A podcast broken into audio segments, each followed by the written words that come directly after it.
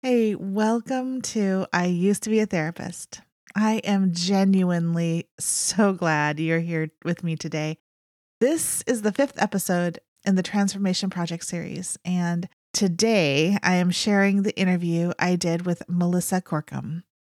Melissa is a certified life coach and parenting coach, and she has lots of experience under her belt. Melissa and her husband live in Maryland. They have six kids, four still live at home. So, along with her parents and granddaughter, they are enjoying real multi generational living. The story you're going to hear today is a story that needs to be told. The insights and truths she shares will speak into your life, I promise. Melissa is a transracial adoptee and an adoptive parent of four kiddos. In our conversation, Melissa talks vulnerably about some of the challenges and experiences that she's had as a transracial and intercultural adoptive parent. She has a lot of wisdom for all of us, whether we're parenting right now or not. She shares truths and insights that will add value to your life this is a story you won't want to miss. Let's listen in. I'm Dr. Wendy Bruton, and I used to be a therapist. Welcome to my podcast. Each week, I'll be sharing life, stories, interviews, and information that I know will be of value to you and to your life and to the lives that you touch. If you need a therapist or just someone who used to be a therapist, I hope that this is a place where you feel valued, valuable, and learn to move forward from what you used to be. I'm so glad you're here.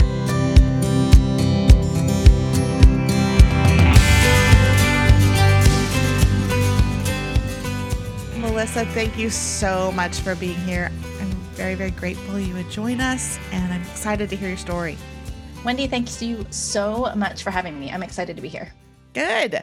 So let's just start. Why don't you tell us just a little bit about yourself and what you do during the day, your kiddos, your partner, all that stuff? Yeah.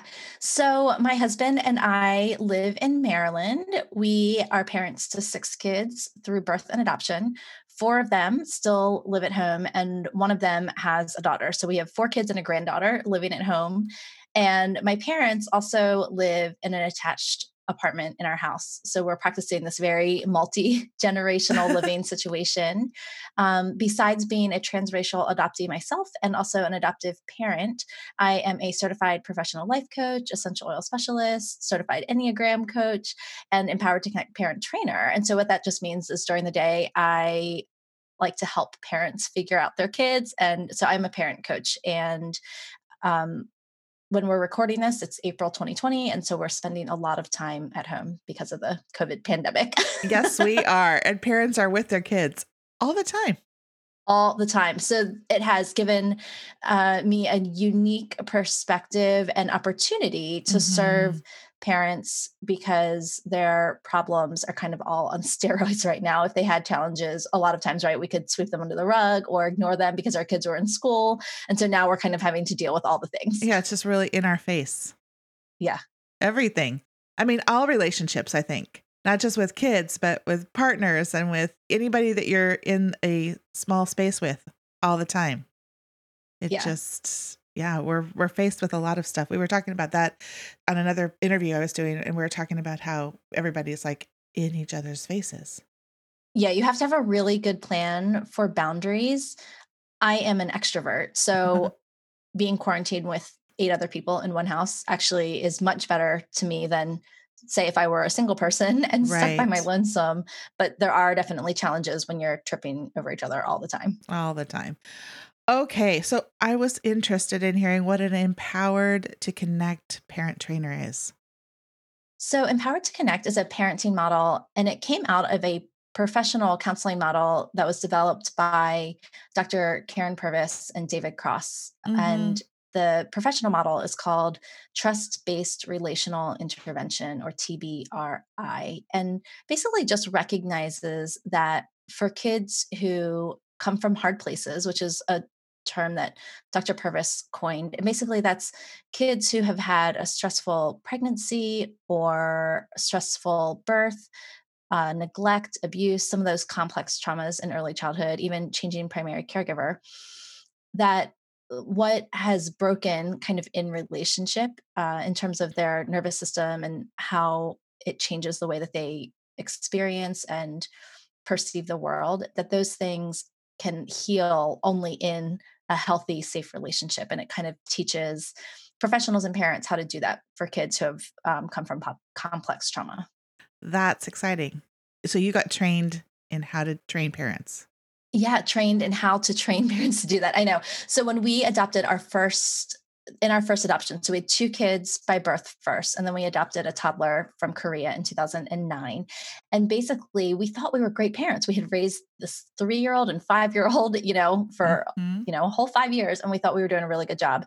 And then when he came home, nothing worked quite like it had worked for our healthy, attached, neurotypical kids. And so we had to kind of relearn parenting all over again. Mm. And we're mm. kind of go big or go home people. So instead of just learning, relearning parenting, we relearned parenting and then figured we would help other people do it too. That's exciting. I mean, that is really exciting that you can use that and use your experience in with other folks too. So, we're going to talk a lot about today about your story, about change and maybe an event that changed you in your life and how you moved through it and what happened on the other end of it. So, we're going to talk about the change, but I want you to talk a bit about the change your life before this changing experience. I alluded a little bit towards it, but we kind of were the typical American family, right? We had mm-hmm. we got mm-hmm. married young, we had two healthy kids. They were 3 and 5, a boy and a girl. And and like I said, we kind of thought we were awesome parents. I was a stay-at-home mom mostly. I had some a couple of side hustles and my husband worked a kind of typical 9 to 5 job in the IT industry. And so mm-hmm. I think we just thought we were a lot like everyone else. Mm-hmm. And what were your expectations of your future? Did you have an expectation of the way things were going to look as you went forward in life? A little bit. I am very much a future oriented person in the sense that, you know, I kind of am always moving quickly and I'm kind of moving from one thing to the next. But I think because I wasn't expecting to marry young and have kids as young as we did. And so I think a little bit, at this point, I kind of thought like, I shouldn't even have expectations because mm. things could mm. change so quickly. And that's certainly been even more reinforced throughout, you know, the years following. But, you know, I did think I had some expectations, just really basic ones. Like we had kids young, so they were that probably meant we were going to be empty nesters young, right? Like we right. had kids in our early 20s. And I thought, oh gosh, by like our late 40s, like we could be traveling the world without kids, right?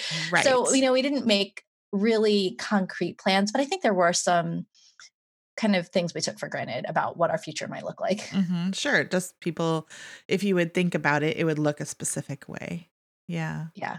So let's talk about that event that changed you. Let's talk about like, was it like a one time event or was it over time? How did that look for you? Well, I mentioned that we adopted. And so that happened in 2009. And, and that really was part of what we envisioned our future to look like. My mm-hmm. husband knew from an early age even all the way back to high school that he wanted adoption to be part of his story that he wanted to provide home a home for kids who might not otherwise have one mm-hmm. and ironically you know he met and married me and i'm an adult adoptee and i had you know pretty positive feelings and experiences about my journey as an adoptee. And so I thought, okay, yeah, for sure. We could definitely be an adoptive family. You know, our family already kind of knows what that looks like. I know that our extended mm-hmm. family will be on board. And so I think from a big answer, adoption is really the thing that has changed and molded and defined us, especially over the last decade. I think the kind of more acute or one time thing was so after we adopted in 2009, we um, adopted out of birth order in 2012, and we brought home three older kids from Ethiopia, more or less all at the same time, and they were mm-hmm. unrelated.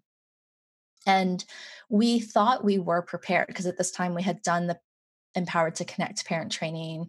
We knew that we were going to do it differently than we had done it with our youngest son.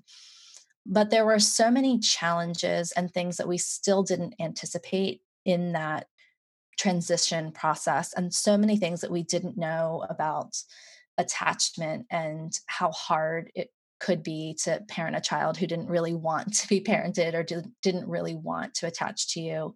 And so I think really the critical point for us was when one of our kids was really struggling with mental health challenges.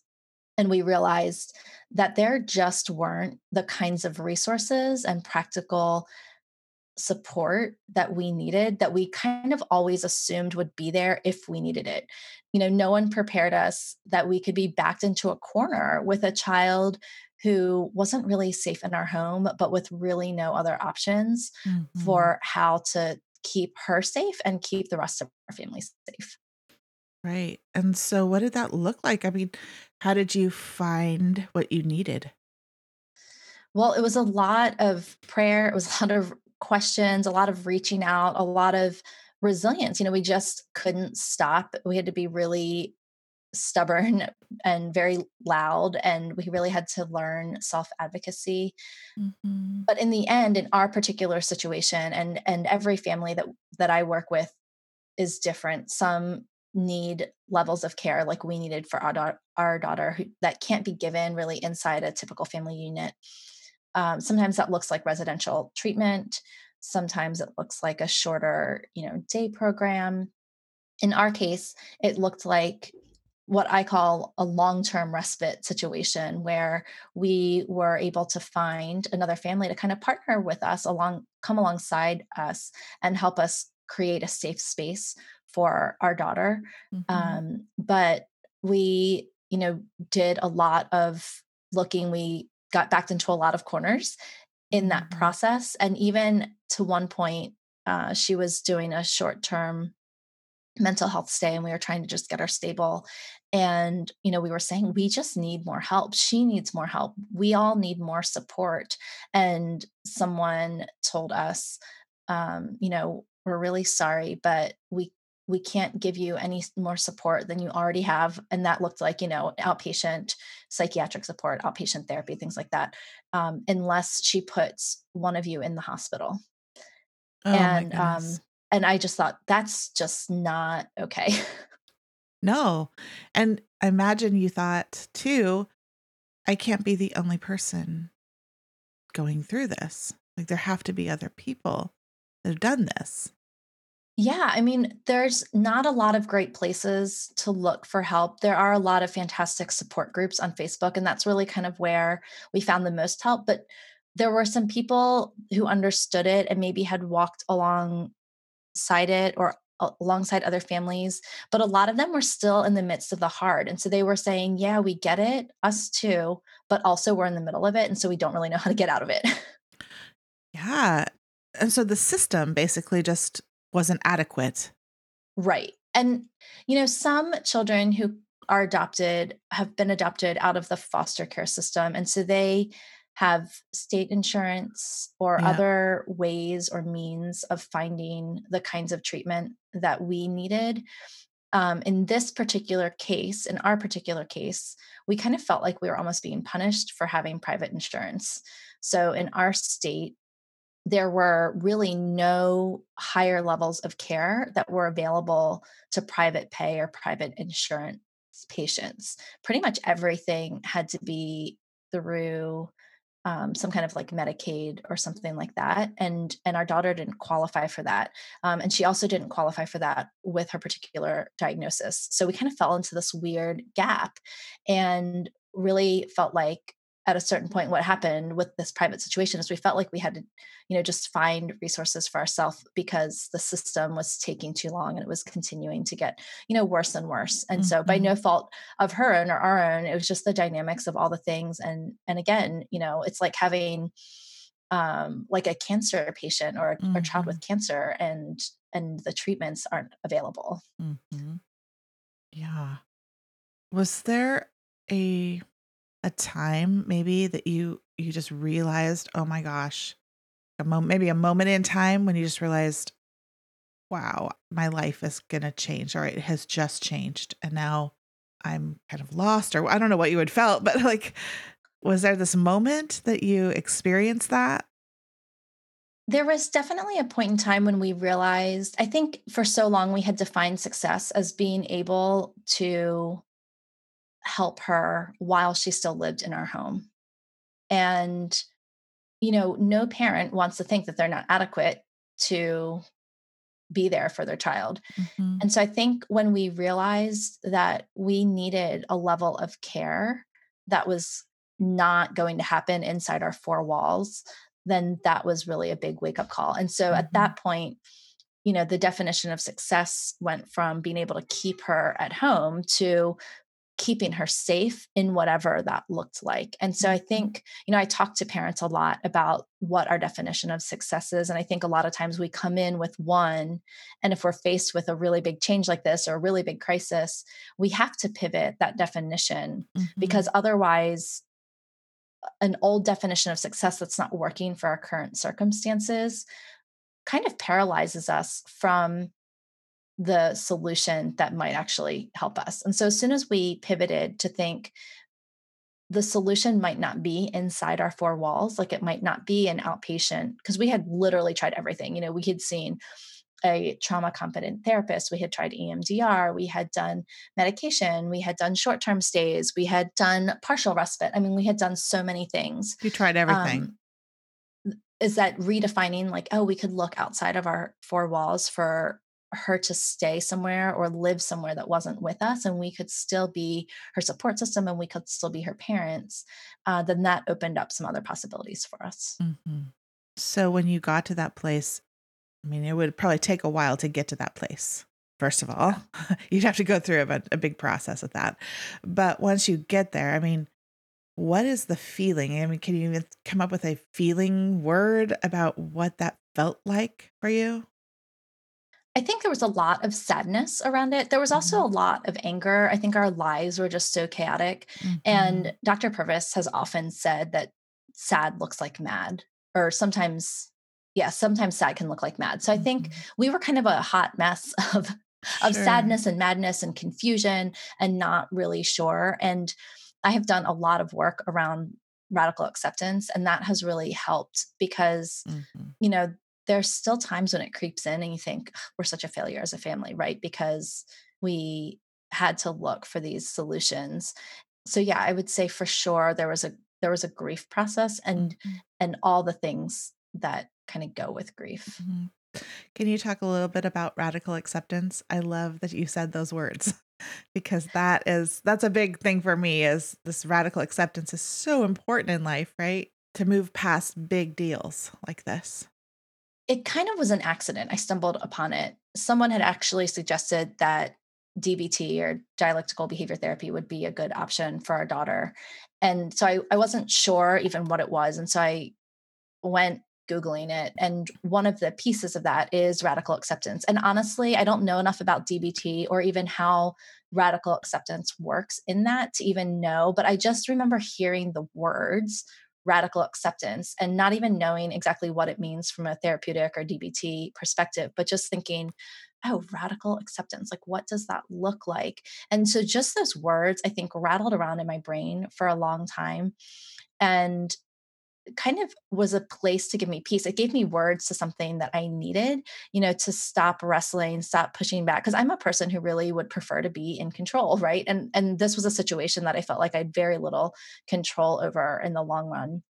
And so this radical acceptance I think really helped us find peace with what was going on. And then even just from a bigger picture, we still have kids in our home who have special needs and just even accepting what their skill levels were, their growth path, you know, how to parent them, mm-hmm. uh, all of that, a lot now in my head revolves around this idea of radical acceptance, right? That I can, if I radically accept that my child needs 4,000 reminders a day, mm-hmm. right, that I'm a lot less frustrated about giving them. Mm-hmm. 4,000 reminders. I think I shouldn't have to do this right the thing is is i have to so mm-hmm. if i mm-hmm. can just make peace with that then we'll all be at a better place. And and I think the counterintuitive thing for me was radical acceptance gave me pause, it helped me stop.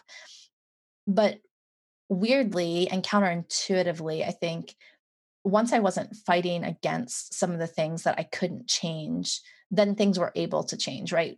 Once I gave into the fact that I have a child who needs a lot of reminders, then there was some free energy there mm-hmm. to help be able to help make progress in other ways. Or it meant that without the tension all the time, he could get to a place where he didn't need 4,000 reminders. So it's yeah. kind of this counterintuitive thing that once we accept where we are, then that opens up an opportunity for things to change. It's absolutely a brilliant explanation of radical acceptance. I mean, so I did my dissertation on DBT. So yeah. So yeah, so you were the person I, I needed I love, six years ago. right.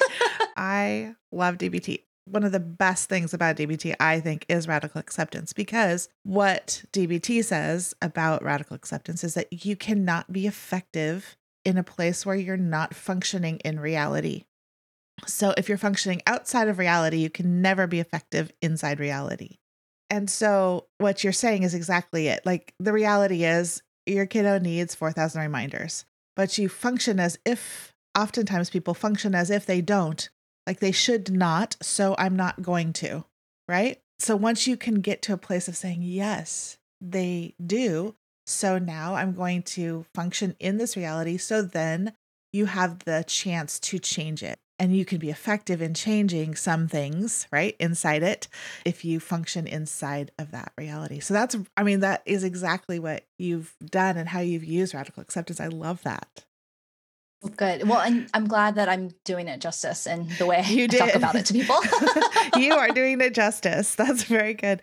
You know, I was going to ask too. I mean, that is such a huge event. I mean, it happens in so many people's lives, so many people's lives sometimes it's just quiet like people don't talk about it. People don't talk about how their kiddo has impacted their home because they love them and they want to protect them and they want to whatever it is that they're doing. So i love that you're you're giving voice to this. That's so great. Being an advocate for these families and these kiddos it's so needed out there. But in the middle of this whole thing that you're going through, I mean, it had to impact other relationships you had five other kids and your husband there and your community. Can you talk a little bit about how that situation impacted relationships in your family? It definitely is a super strain on marriages if you're not both on the same page. And thankfully, because we did this parent training together from a parent perspective, we were mostly on the same page. And I think that's really probably what saved our marriage. Mm-hmm. But there mm-hmm. were pieces of radical acceptance that came in stages. And so sometimes we were one step ahead or behind each other when it came to looking for the next level of treatment. You know, when should we start exploring medication? When should we start exploring out of home options? And so trying to stay in sync in that way. Mm-hmm. It really affected the relationship with our other kids because this one child felt like she required so much of our time. And I think we chased after this false reality that if we just gave her more and more and more, then that would help make her need us less or less or less. And so I now coach parents to, you know, really prioritize their other kids, even though it feels like one child's kind of the squeaky wheel, just because from our experience, you you know, it could go on forever. And in our case, it went on for years where we really neglected other relationships in the family because they didn't feel as needy. Mm-hmm. And I think that was a mistake in a lot of ways. Um, and then just from an energy perspective, we, you know, didn't have the energy to do all of the things in the community mm-hmm. that we may had done before. Mm-hmm. So we certainly, you know, lost touch with some people and there were certainly people who didn't understand what was going on. So yeah, I for sure it affected, you know, all different aspects of our life in terms of relationships. Mm-hmm. You know, you said you would have done something different about spending time with your kids in a different way, your other kids in a different way. How would that look? I mean, how do you coach parents to do that practically? Because I've used this word before, but that one kiddo who's kind of the person that's just their behavior and their presence and their needs are so loud right? Like Yeah.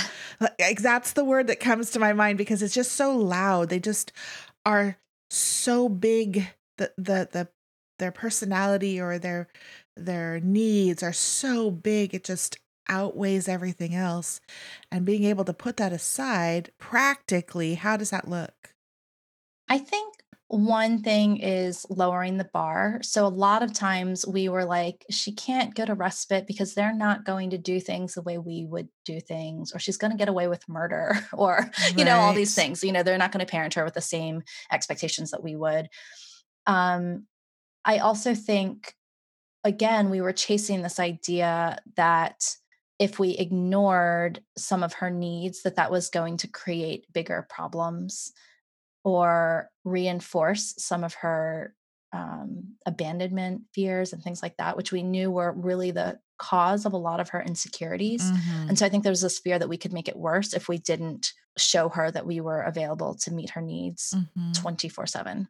right So, from a practical perspective, I really encourage parents to get space and tell them that it's not just a break for them, it's also a break for their kids because kids with attachment challenges, some of the hardest work that they do is to function inside a family. And so one of the things it took us years to do was we were a homeschooling family at the time and I was homeschooling all six kids and I wish I would have put her in school earlier. You know, it gave mm-hmm. school gave her the break to function in an environment that was not nearly as triggering.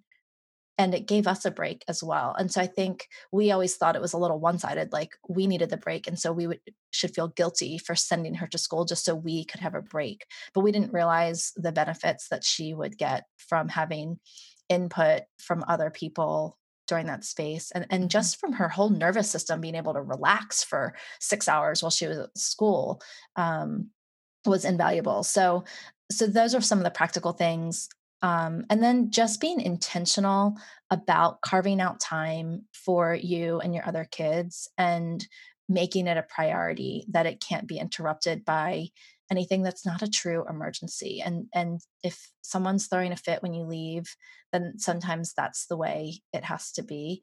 Um, but yeah just giving yourself permission. I think most people didn't need so much the practical i mean there's always some tactical things that are tricky but they just needed more permission Mhm. to prioritize a little differently Interesting. I like that. I liked you saying it was intentional. Like you make intentional effort to find time with your other kids. That's really important. Really, really yeah because they don't ask for it right they're not as loud They're not as, loud. your needy kids and right. sometimes they get quieter, right? They get they just get quieter because the loud is too loud and they just back up, you know. It's better just to be quiet and I don't have to deal with anything. Yeah, and sometimes we think that's almost a blessing. You know, one of the mm-hmm. things that I've discovered along the way is the Enneagram. And I don't know if you're an Enneagram Oh yeah. person or not. Are you? So I think even just understanding, even though we can't type our kids, right, is to just even understand are they people who are generally withdrawing? Like, are they in the withdrawing stance or are they going to stick up for their what Yeah. they need and what they want? Um, and so recognizing that because otherwise, you know, we can misinterpret behaviors and that can be a slippery slope. Yeah. That's so true. And just watching what kind of behaviors that they're exhibiting is going to be really, really helpful. Uh, But it's also hard because they're not loud. The other person's loud. And so they are taking all the attention. And so it's hard to kind of get back to those other kiddos. Okay. What I wanted to ask too is you had said a little bit about your friends, but I always want to talk to people about when they're going through this kind of stuff. Had you created a, I'm going to use the word tribe or a community of people before this happened? And did you have that, you know, already? Or did you create it in the middle of it? Or what did that look like for how you found support outside of your family? So we did have kind of a tribe, if you will, before all of this started. It was accidental in some ways and when i do pre-placement work with families and kind of talking through you know what i wish we had done building up that tribe looks a little bit different you know it's it's your friends but it's also already having a mental health professional which we didn't have coming into this and also having a respite family and things like that. But we did. We kind of had a church small group that developed a life of its own. We called it book club because we had intentions of reading books and discussing them but it really turned into come to our house open a bottle of wine and eat food club nice. and just you know talk about life and and have good conversation. And i think the thing that sustained that tribe through the challenge was we were the hosts of this gathering before all of the crazy started and one of the things that i think we did well and it was kind of by accident was we kept it going. You know, when life got hard, we didn't say, we just can't do this right now. Like, I think, guys, we need to take a break. Is we were kind of determined, we're really stubborn people. and so we were like, well, we Wednesday nights is when we have book club and we're just going to keep having these people come over. And I think what happened almost by accident, but it was beautiful, was they did kind of grow up around us and strengthen us through this really tough time because there was this space already carved out for them to be around us. So we didn't have to, because we didn't have the energy or even the foresight to, we didn't have to reach out for them to be there so much. Mm-hmm. They just showed up every Wednesday like they'd been showing up for years. Mm-hmm. And we just kept opening our doors. And and sometimes that looked really messy. Sometimes I didn't have food ready, or sometimes we were a kid had run away right? And so we would meet them at the door and be like uh, you can just join the search party right? So they entered into our space on wednesday nights and they came along for whatever was going on in the family and they weren't adoptive and foster parents. They weren't people who really got what was going on. A lot of them were in different stages of life you know some weren't married yet but they were people that just showed up for us week after week after week and didn't judge us and offered as much practical support as they could. And and those were the people actually who were able to do some respite for us because before it got really hard they had already just been in the background of our family developing relationships with our kids. And so when we needed help it wasn't like we were sending our kids off with like strangers. kind of crazy strangers or even like we could even we didn't even couch it as like respite like we need a break from you so you're going here like you know th- we would say like you know um, aunt debbie is really looking forward to hanging out or she needs some help in her garden next weekend like she'd love to pay you a couple dollars to come help her you know like we are able to just create more organic feeling breaks and they were that. able to um because our kids came home as older so even they needed to trust these people it wasn't like they were like three year olds you know where you you, know, you obviously want your three year old to trust where you're taking them but you kind of they also don't get a whole lot of choice right you just right. kind of like take them to places that you know are safe and you're like hey we're here this is the deal it's a little harder right with teenagers because you can't pick them up under your arm and put them in a car seat and take them to where they need to go so we right. need, needed their buy-in uh, to go hang out with other people as well and so that did create this organic tribe that we ended up relying on a lot that we had no idea we were going to need What a blessing that is. Yeah, it was great. I I love that. I think that is why people need to create tribe. Like create community for themselves before there's crisis. Because honestly, there's going to be. You know, like life just happens and everybody's going to have that. And if they have a community that is around them, they can be there for the people who need it. And then people will be there for you when you need it. And so I Love that story. That's beautiful. Okay. I want to hear a lesson that you learned through this experience that you could not have learned any other way. Man, we have learned so much just about people, about why they behave certain ways, a lot of things about the brain, and we wouldn't have learned them except out of necessity. And so I tell people a lot of times, like, I wouldn't ever wish our situation like on my worst enemy a lot of times, right? Because we have lived through really, really hard things. But I also wouldn't change it for the world because mm-hmm. I wouldn't want to give up so many of the things. Like, our compassion for others is so much greater because we look at people's behaviors and we see be- beyond that. And, and instead of thinking, like, what's wrong with you, we think, you know, what's what's their story you know what made them that way and our kids think that way too and you know if we had stuck to being that stereotypical american family with two kids and we hadn't walked through hard you know our kids are 14 and 16 14 and 17 now. And and i think they would be a lot more self-absorbed about the whole, about their whole life and their whole situation without these experiences. And um and it's left indelible marks on them that i wish i could take back honestly because they've lived through a lot of trauma as well but mm-hmm. again they're such beautiful human beings because of it so i don't know it's a hard trade-off. Yep. It made them who they are.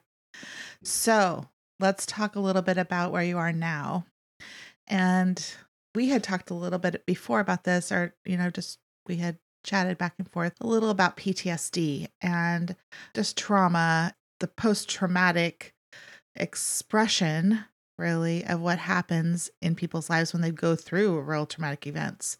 So, the impact of that on your family. I'd love to hear, like, where you are now, a little bit about PTSD, but also the good things. So, in the post world, kind of post crisis, one of the things that I discovered and learned about was something called blocked care. And I wish I had known about this when I was feeling like such a failure as a person and a parent, because we did hit a point in time with our daughter where we felt like, I just felt like, I just don't care what happens to you. Like, just someone find a solution, like, you know, eh, whatever. Like, it doesn't matter if I feel like it's a good solution or not. Just we need something to change. And um, and with another child in our family too, I, I got to the point where it was like, you know what, if you don't want to be here, don't be here. Like we gave it our best shot. you mm-hmm. gave it your mm-hmm. best shot. Like, you know, you get so apathetic about just what's going on as a self-protective mechanism. But then I also would think like you're supposed to unconditionally love your kids and these feelings of apathy didn't feel congruent with that. And mm. so I was left feeling like, oh, well, it must be something wrong with me, right? Parents should love their kids forever. and here I was, like, just feeling like I wanted to give up. Mm-hmm. And so I wish I had known about blocked care and about this thing that's going on in your nervous system when you're in relationship that doesn't that isn't reciprocal like our nervous system is expecting. And Dan Hughes was the first person that I heard about this from, and he's a psychologist and he's written a bunch of parenting books.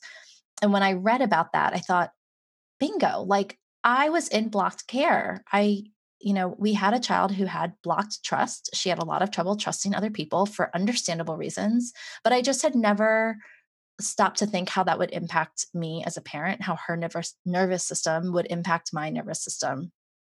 So that has been a big part of it. So I think, you know, there's a lot of talk in our world about secondary PTSD, compassion fatigue, mm-hmm. um, you know, caregiver trauma and things like that. But I also encourage families who have had really aggressive or violent kids in their home to name their experience as primary PTSD. I mean, we certainly have secondary PTSD from hearing where our kids came from and, things like that. And we certainly have compassion fatigue.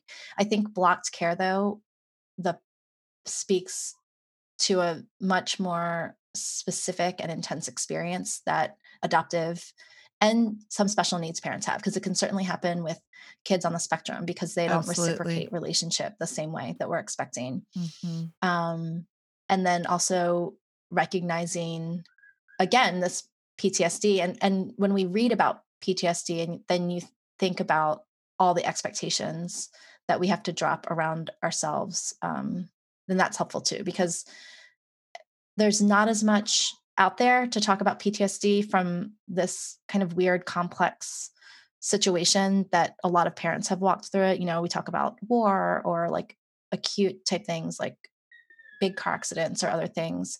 Um, but then when you read about how kind people with PTSD need to be to themselves, you know, a lot yeah. of those things resonate. It's very true. I mean, trauma is not actually the thing that happens, it's the experience of the thing that happens. And so people can experience trauma through lots of different things. It doesn't have to be big. It's so true. Okay. I want to hear about where you are now. Let's talk about where you are now. What are some things that you might be doing now that you never dreamed you'd be doing? So I never would have expected to kind of monetize this parent coaching situation. And so a couple years ago, I just felt really, you know, life coaching was getting bigger and bigger. And I was a blogger back when blogging was kind of the way we communicated in the social media world. And we've always been kind of open books. I've, I believe a lot in authenticity. Mm. And as we were telling our story and as a way that kind of honored our children, we, you know, we try not to throw them under the bus or name them, or, you know, fortunately, when there's six of them, you can name genders and people with and be pretty generic. But we did feel like we needed to speak authentically enough to let people know that they weren't alone. Absolutely. And as we did that, we would get emails and messages and phone calls from people saying, We're living that. We don't know what to do. And so out of that was born this parent coaching opportunity. And I also have a podcast with a now good friend of mine who lives clear on the other side of the country.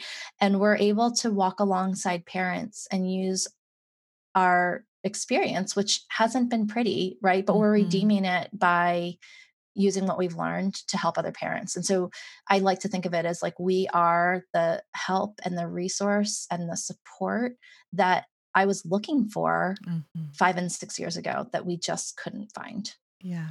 I love that. I've listened to your podcast and you have amazing collective experience on that podcast with your partner on the podcast because she you all three of you like have this whole thing covered basically right like the whole experience of of adoption covered and i love your perspective so people out there you need to go listen to that we'll put it we'll put the link in the show notes yeah for sure yeah so um, i'm an adoptee and an adoptive mom and then my co-host lisa uh, is a first mom or birth mom so she uh, I wouldn't say forced, but she was a, a, pregnant teenager in the 70s and placed a son for adoption. Uh, I don't think it would have been her first choice had the situation been different. And she tells her story on the podcast as well. Mm-hmm. Um, so between the two of us, we have lived experience in all three parts of the adoption triad, and we and we do think that that's really important. And then we also try to bring on the podcast as many guests with lived experience as we can. And sometimes they're experts or they've become experts because of their experience. And sometimes it's just to share a story. Um, but we do want it a place want it to be a place where people can find you know practical tidbits mm-hmm. um, to apply to their journey for sure that's great so that's something that you didn't dream you'd be doing is just kind of doing a podcast and express and telling everybody about your story and being able to you said monetize it too and being a coach and having clients. And i bet you find so many people who need to hear i mean find so many people who need to have your your expertise and your uh experience too and be able to hear your story. Very helpful i'm sure. Yeah i mean this blocked care that I kind of mentioned has become a, a, core part of who we are at the Adoption Connection. And we do have a course that holds moms and dads' hands through that experience. And that has been such a huge gift. It was a huge honor to create. And the experiences and stories that we hear from people who walk through those 30 days with us um, just Mm. It's motivating, right, to keep going. And because sometimes it's hard from a PTSD perspective uh, to be in these experiences with families again and again. You know, it triggers, you know, fears and failure, feelings of failure from our experience um, mm-hmm. um, and, and helplessness, right? Because there are only so many things that we can do, even though we want to be as practical uh, as we can in giving support to families. But sometimes things are just really, really hard you know, and we can't escape that. Yeah, they just really are. Okay, so I have a couple more questions before we go into my last three questions, but uh, my last three questions I ask everybody. I want to know what would you tell yourself if you go back, if you could go back to that, you know, yourself before all of this happened? What would you tell yourself if you went back there that could be encouraging or that somebody who's right there needs to know? So I think from a tactical perspective, it would be die on less hills, fight less battles. The price that you're paying to die on those hills is just not worth it. Mm. and I think from an encouraging and motivating perspective, it is there's always hope. Don't give up, that there's so much redemption. So, you know, the other side to the story is our daughter still doesn't live at home. Mm-hmm. But that's not the failure that it sounds like. She's stable where she is, and we're celebrating that. And she loves where she is. And we have still have a relationship, and we visit, and we write, and we talk. And she still calls us mom and dad. And she's just embraced, and we have embraced just this bigger support network around her. And so I wish someone had told us when we felt like our lives were falling apart that it was going to be okay. That's great. And is there anything else that you might tell people that are going through a really big change in their life, even if it's not the same big change? Yeah. I think a couple things. One is just keep learning. I, I think knowledge and teachability got us through a lot of things. We mm-hmm. learned a lot about ourselves and about other people. I think the other part is this feelings of guilt and shame. Sometimes I think big change, especially if they're not changes in our control, create some feelings of shame. And Brene Brown talks about, mm-hmm. you know, shame kind of multiplying in secrecy, right? So yeah. I think the other caveat to that is be authentic, tell your story, be wise, right? To save people, but tell it because other people need to hear it and you need other people to validate that you're not crazy. Mm-hmm. Uh, and I think lastly, people are so much more resilient and stronger than they think they are. Mm-hmm. So, you know, to just keep putting one foot in front of the other. Mm, that's so true. Thank you. Those are good words. Good words. Okay. Tell us how we can connect with you, how people who are listening can connect with you, what you have out there, what you have going. We'd love to hear that. So, the podcast is The Adoption Connection. And so you can just search for that on all the places that you find podcasts uh, iTunes, Stitcher, Google Podcasts, all the places. And my website is thecorkboardonline.com. So it's just a little play on, on my last name. Mm. And there is a freebie there for your folks, Wendy. Oh, um, thank you. Thecorkboardonline.com slash essentially better life. And that is just this parent success plan. It's really the foundation for a lot of the work that I do with parents. And mm. I talked about it earlier really nailing down what your definition of success is in this season of your life, uh, specifically around parenting, if you're parenting, because that really gives us a filter for a lot of other decisions and which hills not to die on. I love that. Thank you. That's very generous of you. And we will put the link in the show notes so people can go there and get grab that. And I do also want to plug again your podcast because it's um, really helpful and for folks that are going through that same thing or any kind of stuff with adoption, it's a really helpful a helpful podcast. So, okay, my last three questions. We might know the answer to the first one, but maybe there's something different. So we might we want to hear. The first question is we want to hear about an event that changed you. Yeah, well, certainly our adoptions for sure. And there were four of them, and each one has changed us in a different way, but I would say mostly for the better. Mm, great. Okay. And Second is a person that changed you. So I mentioned this at the beginning. Dr. Karyn Purvis was the first person who introduced me to this new idea of parenting, new paradigm in parenting, new way to look at behavior. And that really has shaped a lot and has impacted so many of my relationships and probably saved a ton of them. And she's no longer with us, but she her impact on families has been far reaching and continues to be a big, big leg- legacy. Great. And then a book that changed you. Because I'm on a mission. I'm on a mission to have people read more. Okay, I love it. And while we're all stuck at home, there's right? lots of opportunities to, I feel like, curl up with a good book. So I already talked about the Enneagram. I was not expecting it to be as transformative. I was a skeptic at first. Uh, and of course, now I'm a certified Enneagram coach. So, like I said, go big or go home. Um, but I think a fantastic primer in that genre is The Road Back to You by Ian Cron mm-hmm. and Suzanne Stabile. So That's that a brilliant book. people to start. Great book. And I will put the link in the show notes as well. Thank you so much for sharing your story, for being vulnerable with us, for just coming on and taking your time to be with us. I really appreciate that a lot. Well, thank you so much, Wendy, for giving me the opportunity to share for your platform and what you're doing in the world. I appreciate you as well. All right. Have a great day. We will talk soon. I am so thankful for the opportunity to spend some time with Melissa. She made me think. There are a couple things I wanted to highlight from what she said that stood out to me. First, she said, No one wants to feel that they are inadequate to care for people they love. I think as parents of hard kiddos or spouses who are watching their partner deteriorate or children watching their aging parents, everyone feels inadequate at times. But there comes a point where we just have to ask for help. We all are doing our best and giving everything that we have, but there comes a time that you need to look outside of yourself to provide what is needed.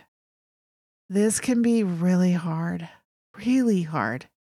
It is a process for sure. But Melissa talks about the need to define success differently, differently than doing everything yourself. Maybe success is your ability to find the resources that can help. She said that when they were looking for the next level of treatment, it was just so hard to come to a decision. She states, we chase after the false reality that if we give more, they need less. This is not true. With sustained mental health issues or sustained medical issues, more will never be enough to make people need less. And this brings me to my second thing radical acceptance. Radical acceptance is acknowledging and really accepting the reality of what is happening in your life if it's in parenting, caregiving, losing a relationship, or losing a job, anything really, radically accepting things that are, even if they're bad or hard or wrong or shouldn't be, radical acceptance helps find peace. Radical acceptance makes us be able to be effective in our reality. When we see people, situations, skill levels, emotional abilities, when we see them for what they really are, then we can rally the resources needed to find a way through. When we live in denial, it is impossible to be effective in your life. The last thing I wanted to point out is that Melissa talks about having her tribe in place before the crisis. And I've talked about this before. But this was a beautiful story. They had people who just showed up, even when it was messy and chaotic and sad. This was her quote They were people who showed up, didn't judge, and they were able to offer practical support. So, who in your life do you have that would do that for you? If you can't name at least three, go make friends. Go find people. Create a tribe. Show up for them, no judging, just practical support. You will be so glad you did. I am very grateful for Melissa's story. It spoke to my life. It spoke to me as a mom and a Grammy, a daughter and a friend. I hope it added value to your day too. I'm so glad you joined us. Make sure to subscribe so you can get all the episodes and you can help support our podcast by clicking the support button in the show notes or going to our website, essentiallybetterlife.com. Follow me on social at Essentially Better Life and check out my website for all kinds of information on business and personal coaching, my book, and even some great stuff on essential oils. Thanks for listening. Blessings and be well, my friends.